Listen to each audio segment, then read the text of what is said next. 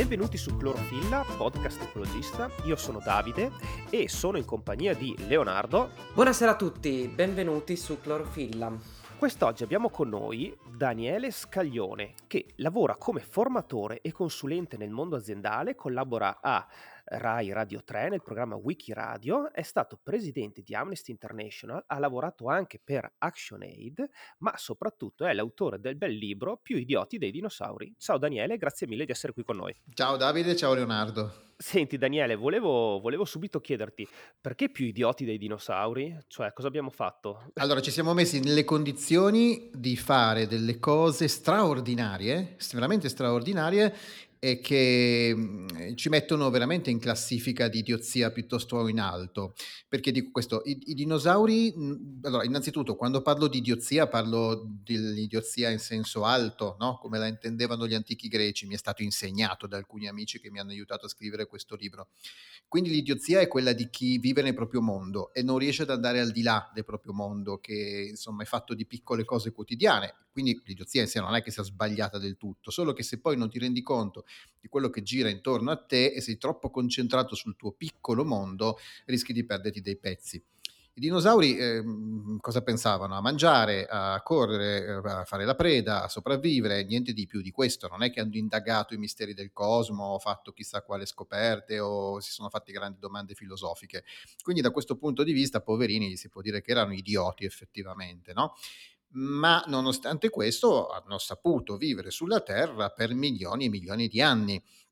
E eh, quando poi hanno tolto il disturbo non è stata neanche colpa loro, è arrivato probabilmente un meteorite, credo che sia l'ipotesi ormai più accreditata, che 67 milioni di anni fa circa eh, li ha fatti sparire insieme a tutto il resto che c'era sulla Terra, a dire il vero.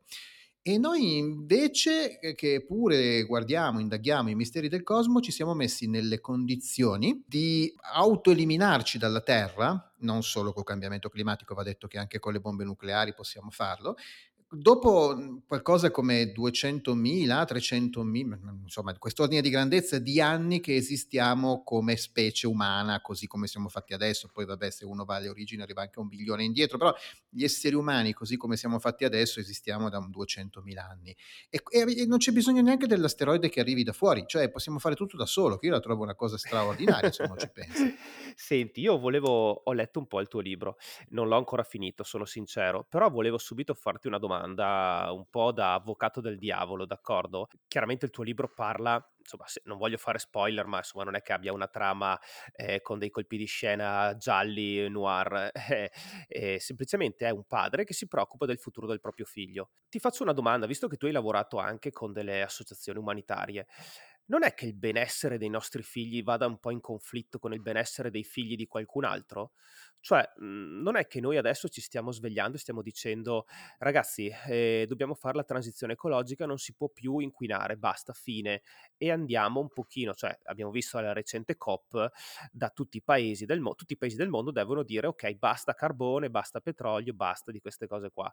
Non è che dire basta a paesi emergenti eh, significa un po' andare a tappare le ali ai figli di qualcun altro? Eh, bellissimo tema. Beh, innanzitutto va detto che ad oggi eh, i paesi emergenti non sono ancora quelli che buttano fuori tanto gas serra. Se noi andiamo a fare le misure precisamente calcolando la singola persona, quello che si dice le emissioni pro capita, no? Cioè, perché se tu prendi un piccolo paese molto sviluppato che mette poche emissioni, grazie, mette poche emissioni, eh, emette poco gas serra perché sono pochi, ma se tu vai a vedere il singolo cittadino mediamente quanto emette, e trovi delle cifre spaventosamente alte. Ecco, se andiamo a vedere i paesi poveri, che per carità avranno tantissimi abitanti, penso all'India, paese comunque in via di sviluppo, se non vogliamo definirli poveri, che insomma è un'etichetta un po', un po' da prendere con le molle, perché l'India ha tante potenzialità, certo c'è molta povertà, ma anche tantissime potenzialità. Se andiamo a vedere quello che succede in India e, e andiamo a calcolare le emissioni di gas serra, per singolo abitante, dividendo per il numero di abitanti, ci rendiamo conto che emettono ancora infinitamente meno di quello che emette il Nord America e anche la stessa Europa. Quindi la situazione oggi è ancora questa. Se poi andiamo a vedere la responsabilità storica, ancora di più vale quello che dici tu, cioè se andiamo a vedere le emissioni che ci sono in cielo, che sono arrivate in cielo e che adesso ci mettono quella anidride carbonica ai livelli altissimi, quella roba che c'è in cielo è per la stragrande maggioranza responsabilità dei paesi occidentali o dei paesi del nord del mondo. È vero che la Cina sta arrivando anche lei a inquinare parecchio, ma ecco, gli riconosciamo che ad oggi la responsabilità principale è quella dei paesi più industrializzati. Ed evidentemente quello che dici tu è vero perché noi non possiamo andare a dire ah vabbè adesso però voi paesi del sud del mondo non vi azzardate a comportarvi come ci siamo comportati noi, eh, se no sono guai ci vogliono delle politiche un po' più sensate. Uno dei temi alla COP era quello del pagare, mettere dei soldi sul tavolo per consentire alle economie emergenti di provvedere all'energia di cui hanno bisogno e non hanno solo bisogno, hanno diritto producendola in un modo che non peggiora la situazione del gas serra che abbiamo già peggiorato noi eh, negli anni passati, nei decenni passati relativamente al titolo, che è piuttosto evocativo e piuttosto provocatorio, cattura subito l'attenzione. Eh, più idioti dei dinosauri e i dinosauri in un certo senso hanno anche in relazione alle loro limitate capacità cognitive, quindi di, di, di, di capire che cosa stesse succedendo all'ambiente eh, che li circondasse, è, è, molto più accreditata l'ipotesi che il meteorite, insomma, non li abbia, se è stato un meteorite, non li abbia fatti estinguere tutti in un battito di ciglia, ma siano passati, come dicevi, lunghi periodi eh, prima che, che, che si levassero di scena e lasciassero il posto ad altri animali noi potremmo non avere questo lusso. Si tratta di una serie di eh, previsioni, quelle che si fanno anche eh, per annunciare la COP o altri eventi, o che fai proprio tu anche nel tuo libro, potrebbe essere pericoli che eh, riguardano eh, l'immediato futuro, girato l'angolo. Quindi potremmo essere più idioti dei dinosauri anche in relazione a questo e non ci possiamo proprio permettere di ignorare tutto quello che ci aspetta.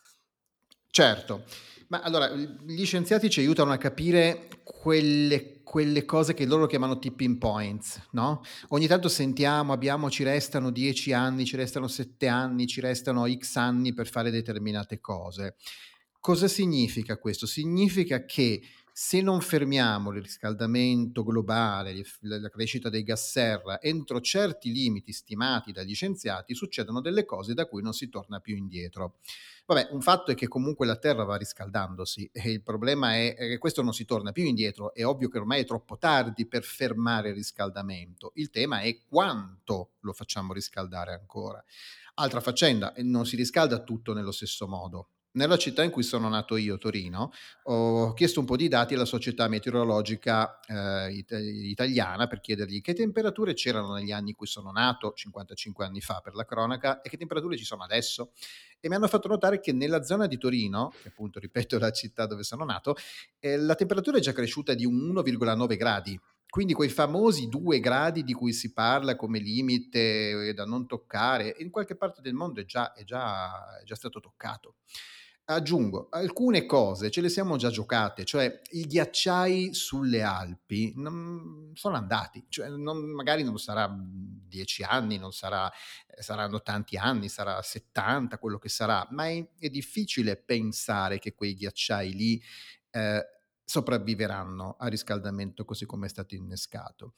Però secondo me il tema rispetto alla nostra estinzione o meno, diciamo così, di fare la fine dei dinosauri o meno, è legato molto al modo con cui noi reagiamo di fronte alla crisi e non intendo solamente da un punto di vista del tagliare le emissioni, intendo proprio anche dal cooperare dagli evidenti problemi che salteranno fuori. Se l'acqua potabile viene a scarseggiare e mancando gli ghiacci perenni sul, sulle Alpi arriverà a scarseggiare, le persone che vivono in Italia e che si approvvigionano dell'acqua dei ghiacciai, eh, come se la caveranno? Si massacreranno fra di loro o coopereranno e troveranno un sistema? Ci metteremo quanto tempo a capire che non possiamo usare l'acqua potabile per gli squarichi dello sciacquone o per lavare i piatti? E quanto tempo ci metteremo a usare delle acque di recupero per fare delle cose che non sia alimentarci?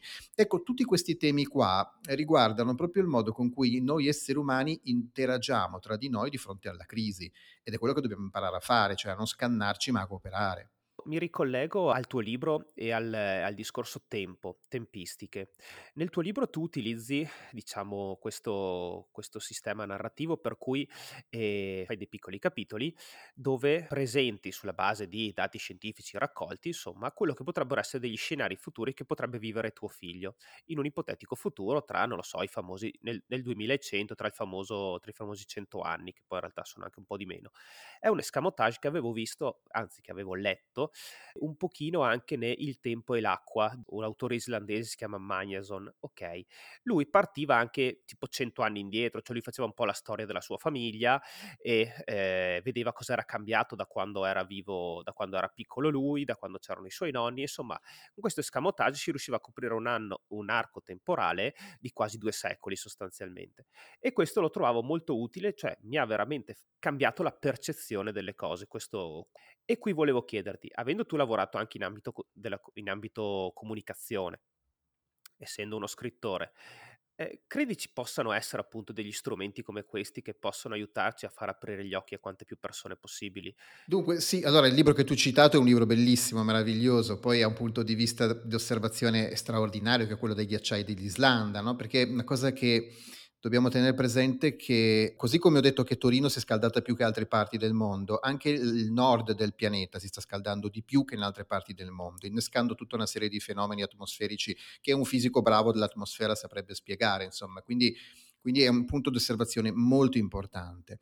Io credo questo, ed è mo- la spinta che mi ha portato a scrivere il libro. Io credo che dobbiamo partire in maniera estremamente concreta da quello che succede a noi e da quello che può succedere anche a breve, dalle cose che possono essere più o meno piacevoli, e dopo faccio un esempio, alle cose che invece sono spiacevoli e che sono in netta maggioranza, ma l'importante è ragionare su qualcosa di concreto.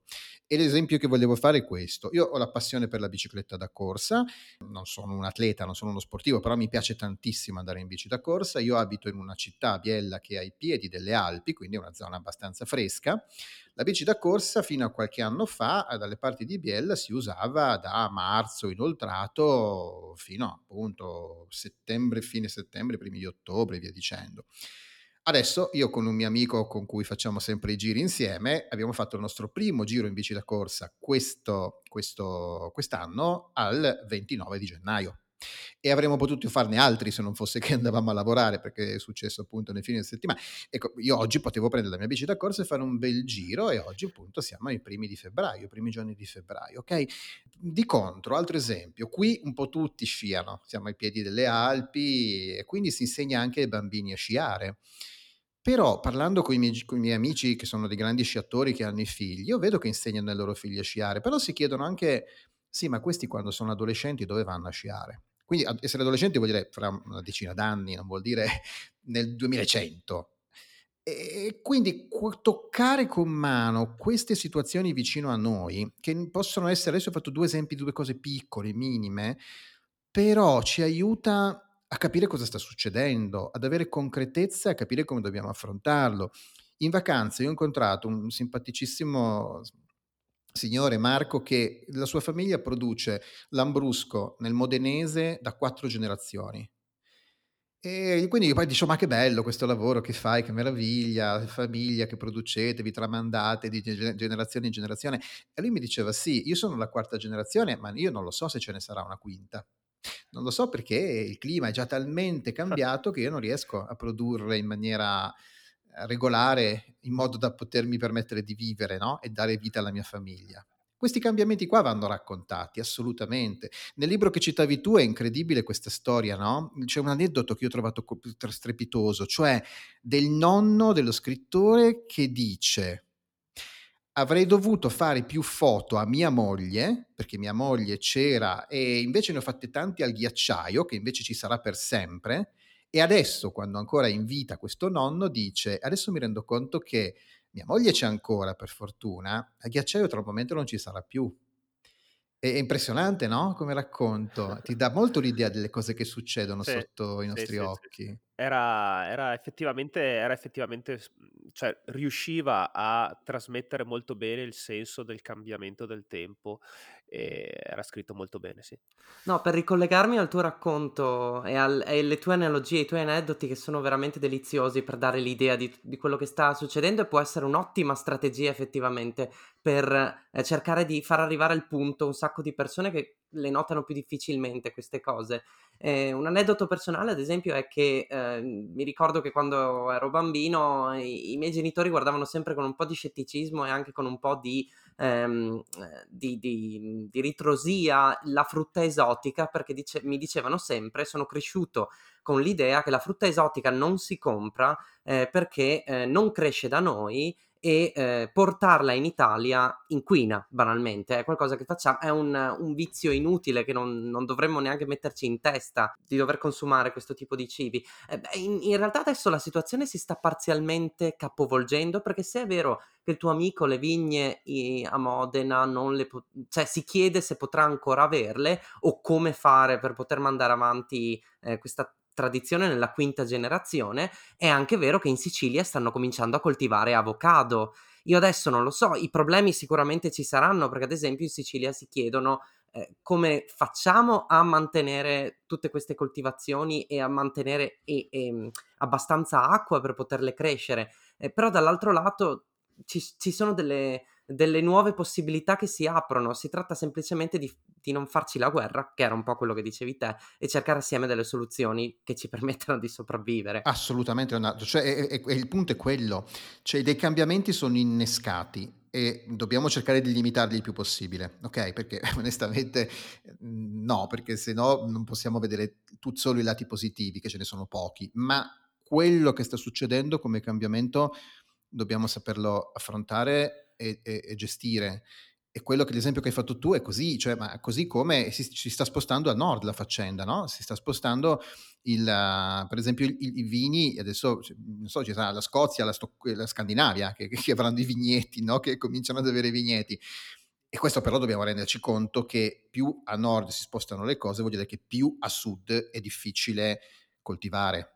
E questo vuol dire che paesi che già la patiscono, e penso alle regioni di confine, alle zone desertiche, no? il Sahel per esempio è una classica fascia che patisce tantissimo, perché è una fascia a confine con la fascia desertica e che rischia di essere mangiata dalla fascia desertica e beh, allora dobbiamo renderci conto che se noi qui appunto coltiviamo gli avocado in Sicilia, magari non si coltivano più, più giù e quindi dobbiamo farci carico del fatto che ci saranno persone che soffrono la fame, ancora di più di quello che già succede, che se no hai voglia poi a fare le politiche anti-immigrazione, che sono già discutibili adesso dal mio personale punto di vista, ma saranno assolutamente inefficaci nel momento in cui le persone dovranno per forza venire via perché le loro terre non sono più abitabili. Mhmm, volevo introdurti questo questo argomento.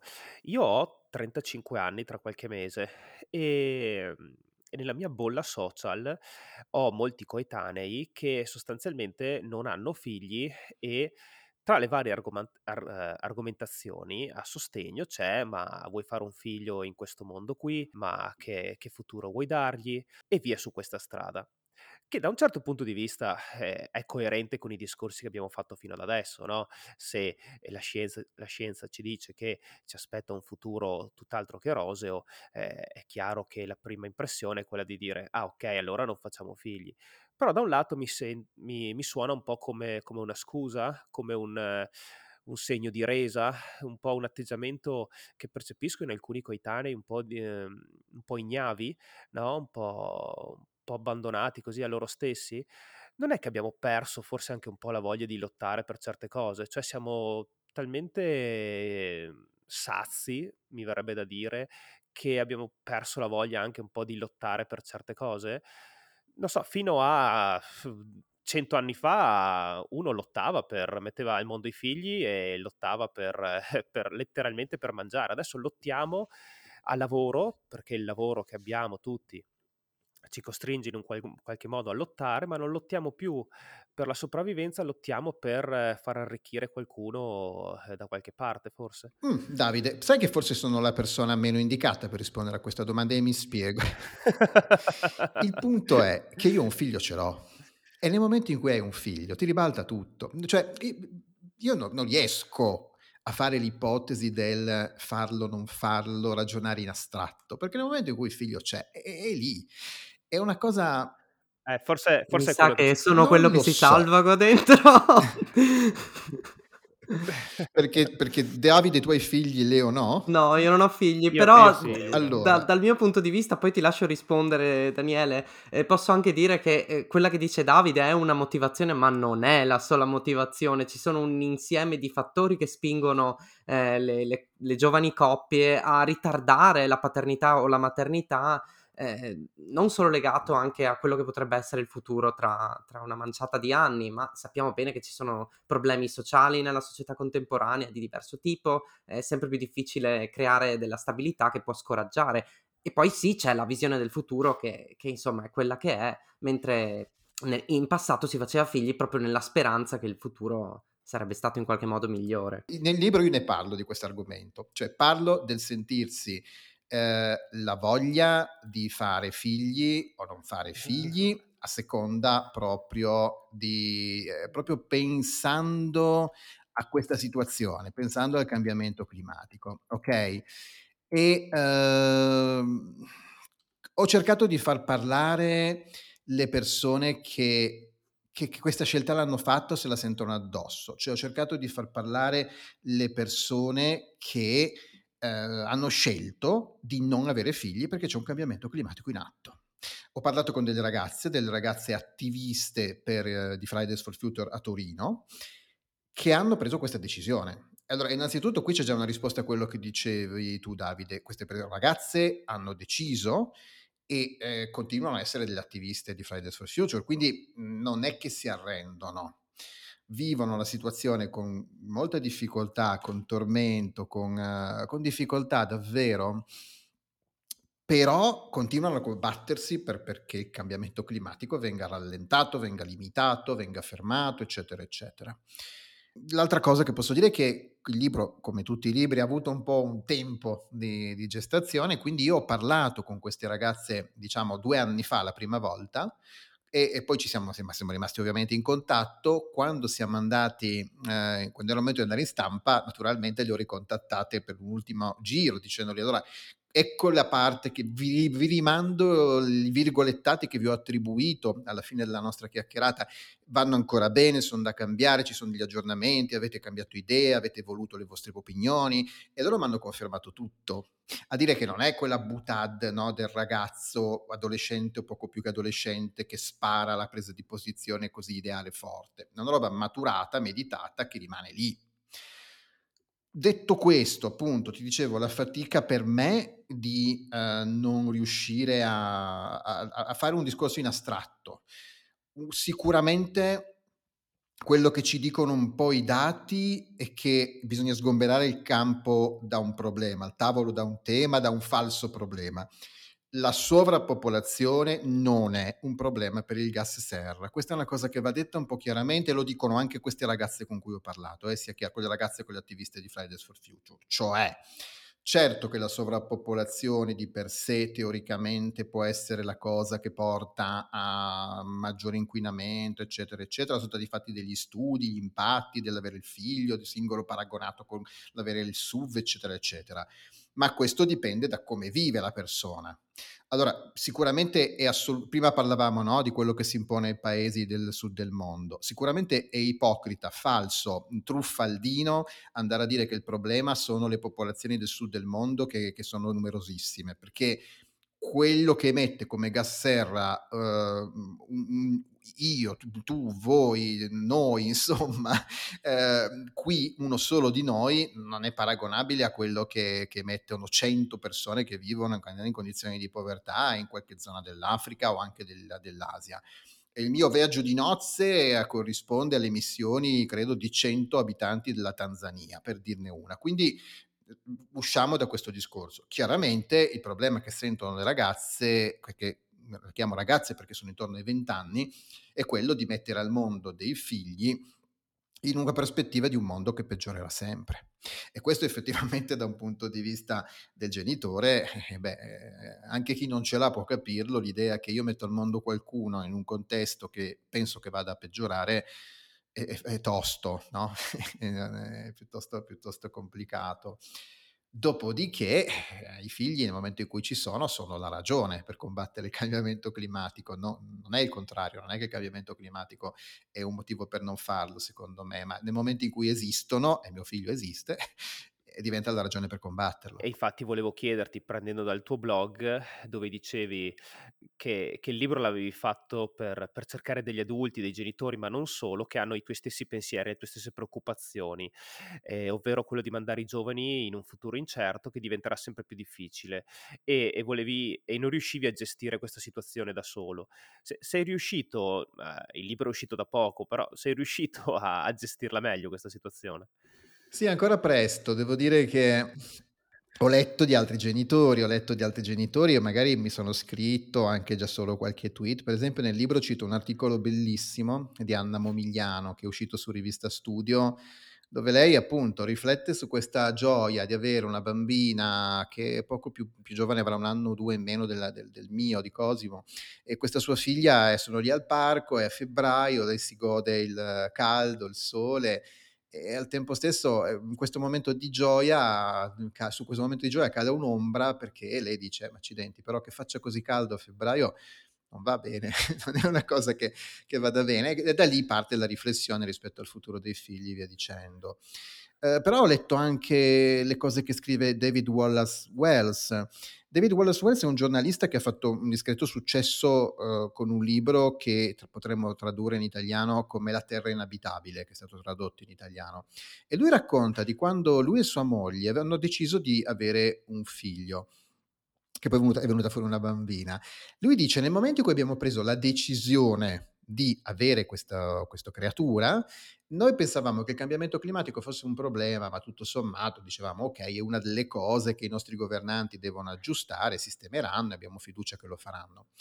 Il tempo che ci hanno messo per che effettivamente questa bambina, mhmm, diciamo che, che la, lei, la donna, rimanesse incinta, alle volte ci passa un sacco di tempo, come sappiamo, e eh, nel quel frattempo loro hanno capito che il cambiamento climatico era qualcosa di più serio che non un problema tra i tanti che i governanti avrebbero affrontato e sistemato.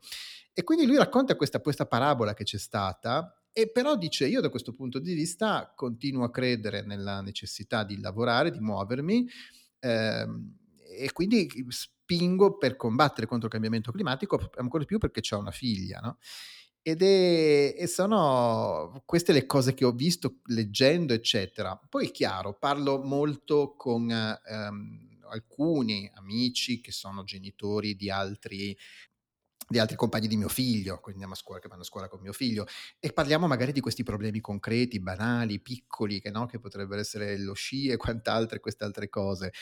Quindi sì, è ancora all'inizio quello che io vorrei fare, ma ci tengo moltissimo. Cioè per me il libro è nato proprio per questo, per cercare di incontrare altre persone che come me eh, vogliono affrontare la situazione e condividere anche dei timori, delle preoccupazioni, delle ansie, delle paure, delle speranze, come si fa tra genitori, no? Perché ti aiuti anche in questo modo, condividendo le sensazioni profonde che hai.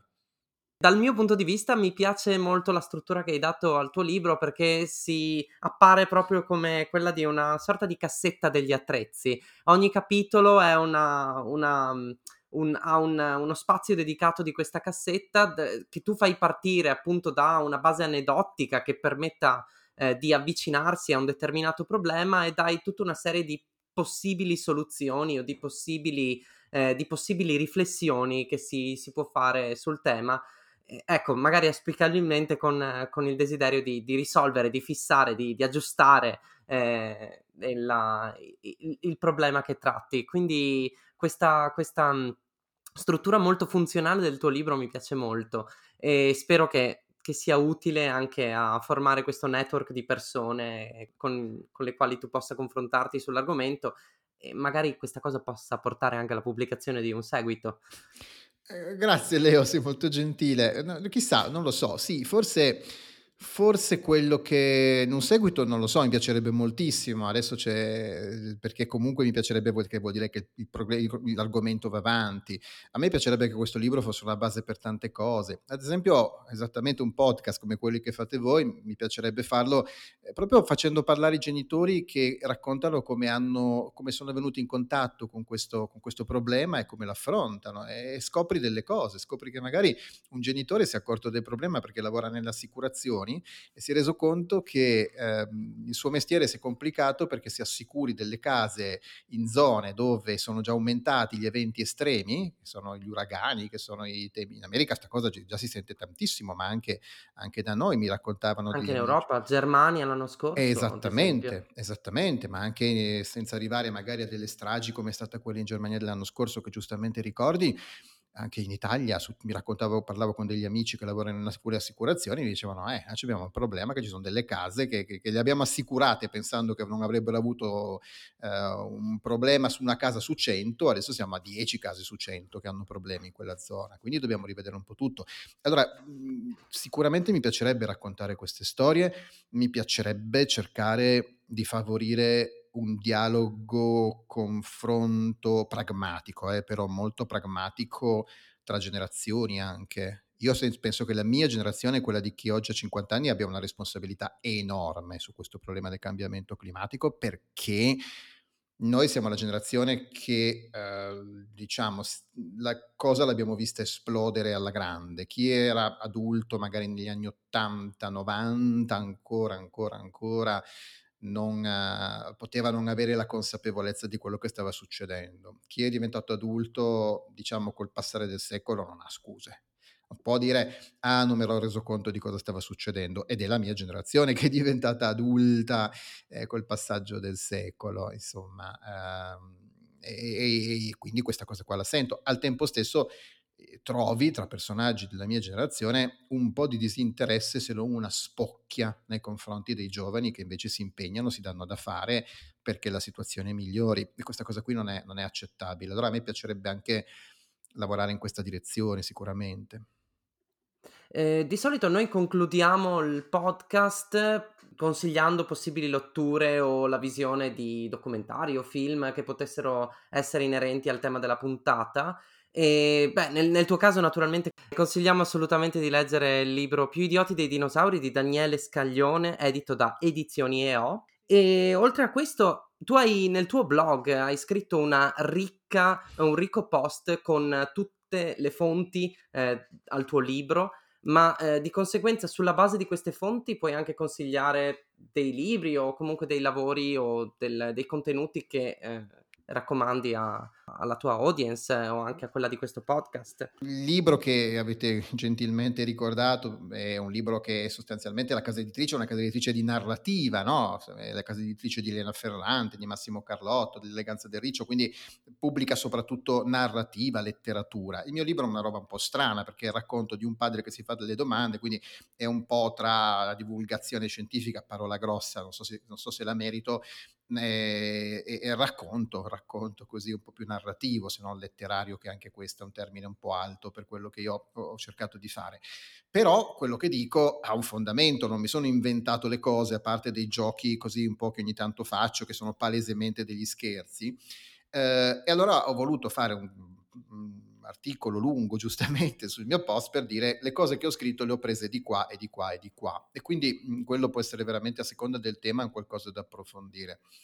Io ho, ho trovato dei libri molto interessanti e appassionanti e ho trovato anche molte fonti che libri non sono, ma che sono eh, utilissime per capire le cose e per capirle in una maniera, eh, come dire, non da panico. Cioè letteratura che ti dice eh, e ti dice delle cose molto importanti, ma che te le dice magari in maniera un po' da metterti una grande ansia, ce n'è. Appunto, ti citavo prima il libro di David Wallace Wells, che è quello eh, La Terra inabitabile, che è stato tradotto anche in Italia. Eh, quello, già il titolo, La Terra inabitabile, vuol dire ti mette un minimo di agitazione, ma d'altra parte non è che, che, che nasconde dietro le cose. Uh, ci sono i libri anche appunto di Mercalli, no? che magari hanno dei titoli non particolarmente rassicuranti, tipo Non c'è più tempo e cose di questo genere. ma la comunicazione, la divulgazione migliore che io ho trovato, che mi è stata utilissima, è dovuta a giovani, in parte giornalisti, in parte non giornalisti, che si sono messi lì e hanno cominciato a, a, scrivere delle cose per raccontare quello che vedevano e spiegare quello che capivano. Una di queste è il Colore Verde, che è una newsletter a cura di Nicolas Lozzito, una newsletter che arriva tutti i sabati, Nicola spiega che ha dato, usa il colore verde perché il colore, il colore, verde è quello che noi esseri umani vediamo con più sfumature e lui è bravissimo nel raccontare le sfumature che stanno dietro a un problema che non è così semplice anche, anche da spiegarlo. Alle volte il dibattito sul cambiamento climatico è molto polarizzato, nucleare sì, nucleare no, autoelettrica sì, autoelettrica no e questo è un po' sbagliato perché in realtà la situazione è molto più complessa di, di, di, che non diciamo una scazzottata fra i sostenitori dell'auto elettrica o l'auto a a, diciamo, a combustione. Altro bellissima fonte straordinaria è il podcast di Giovanni Mori, che anche lui giovane. Casualmente la comunicazione migliore su questi argomenti la fanno i giovani, ci sarà un motivo, secondo me almeno. Eh, lui ha fatto un post che si chiama Emergenza Climattina. È un ingegnere ambientale energetico, Giovanni, quindi sa di che cosa parla, mentre Nicolas è un giornalista. E ehm, Giovanni Mori riesce con un podcast dove mette dentro serietà, professionalità, informazioni, accuratezza e una dose di ironia straordinaria a farti capire le cose. Con un'ironia che è bellissima, non è sarcastica, non è cinica, è proprio l'ironia di chi cerca di vedere le cose in una maniera da affrontare. Quindi io mi sento di suggerire soprattutto, soprattutto queste cose. Poi, non so, un'altra persona giovane, Stella Levantesi, che ha fatto un libro molto importante sulla, eh, su come eh, ci sia stati lì, i bugiardi del clima, no? si chiama questo libro, su come effettivamente le persone che governavano grandi aziende petrolifere abbiano diffuso tutta una serie di frottole sul cambiamento climatico, rallentando così, se non proprio del tutto fermando, l'azione volta a impedire che il problema esplodesse. Quindi ecco, queste sono le cose che mi sento di suggerire per chi volesse approfondire. Beh, sono sicuramente delle fonti che che possiamo confessartelo, insomma, che conosciamo, nel senso che, che Giovanni è stato, è stato nostro ospite a raccontarci la, la pre-COP e la COP di Glasgow e Nicolas è da, è da tipo un anno che, che, che vorrei invitarlo qui in, nel podcast perché seguo anch'io la sua newsletter e, e devo dire che è, è molto molto è straordinario. Bene, ecco e è fatta veramente molto bene. Eh sì, però loro lo meritano sì. davvero. Poi per carità ci sono i classici, ci sono dei libri che prendono il tema e però lo possono, lo prendono in maniera un po' diversa. Allora, chiaramente io vivo di Radio Trescenza, che è questo programma di divulgazione scientifica sul terzo canale di Radio Rai, ehm, però un altro libro, per esempio, molto interessante è Placemaker di Elena Granata, che è questa professoressa urbanista del Politecnico di Milano, che ti fa ragionare su come cambiano le città, come devono cambiare le città. E non parla solo delle grandi città, ma parla delle città intermedie, cioè le città dove gli abitanti sono poche centinaia di migliaia al più, che veramente hanno una potenzialità enorme per, per affrontare il tema del cambiamento climatico. Anche perché le città giocano dei, dei, ruoli focali, essendo il punto di congregazione di tanti esseri umani, e, e, e sono destinate a esserlo sempre di più. Quindi... Assolutamente d'accordo. Non ne dubitavo che voi conosceste già Nicolas e Giovanni, Nicolas Lozzito e Giovanni Mori. Io li ho trovati, appunto, eh, sottolineavo il fatto che so, è, più, dire, è, più, interessante rivolgersi a dei giovani su questi temi che non magari a degli studiosi navigati. E questo colpisce perché non è, così, non è così banale, no? Il fatto che magari vai a cercare lo studioso che si è affermato, e certo che ci sono dei grandi studiosi ottimi che, che hanno fatto dei bellissimi lavori, potremmo citare dei libri di Daniele Pernigotti, eh, di Antonello Parisi, vabbè ci sono tantissimi ehm, autori che hanno fatto dei, bellissimi lavori che io ho usato e che sono consigliabili. La comunicazione migliore, quella che ti aiuta a capire, è di queste persone qua.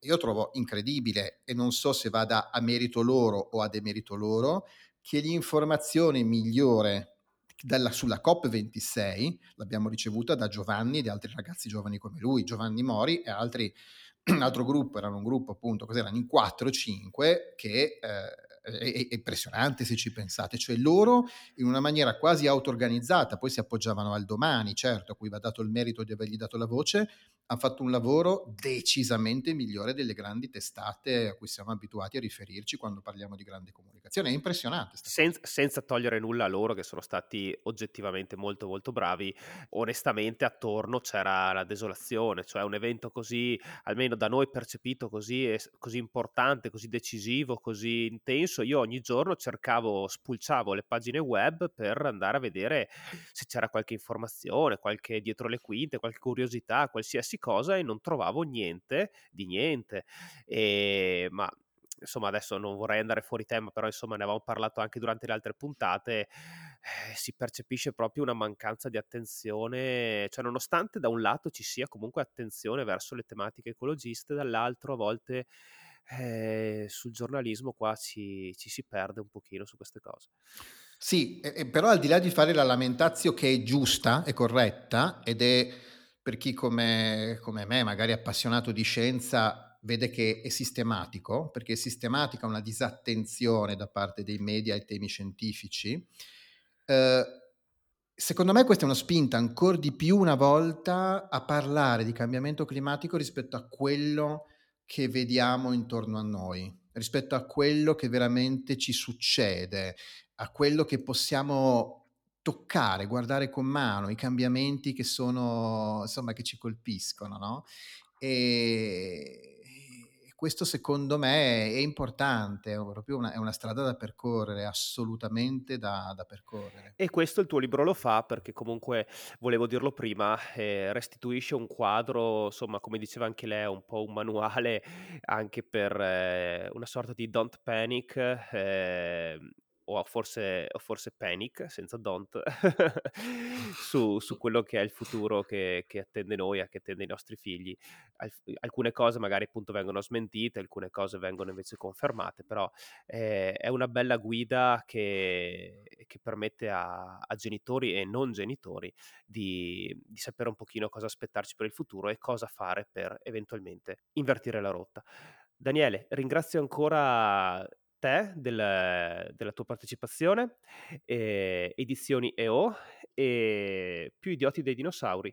Eh, consiglio a tutti la lettura e spero ci si possa sentire presto. Sono io che ringrazio voi dell'ospitalità, del vostro lavoro bellissimo e sì, anche io spero che ci risentiremo presto. Grazie Daniele, buona serata. Grazie a voi Leonardo, grazie ciao, Davide. Ciao ciao ciao ciao.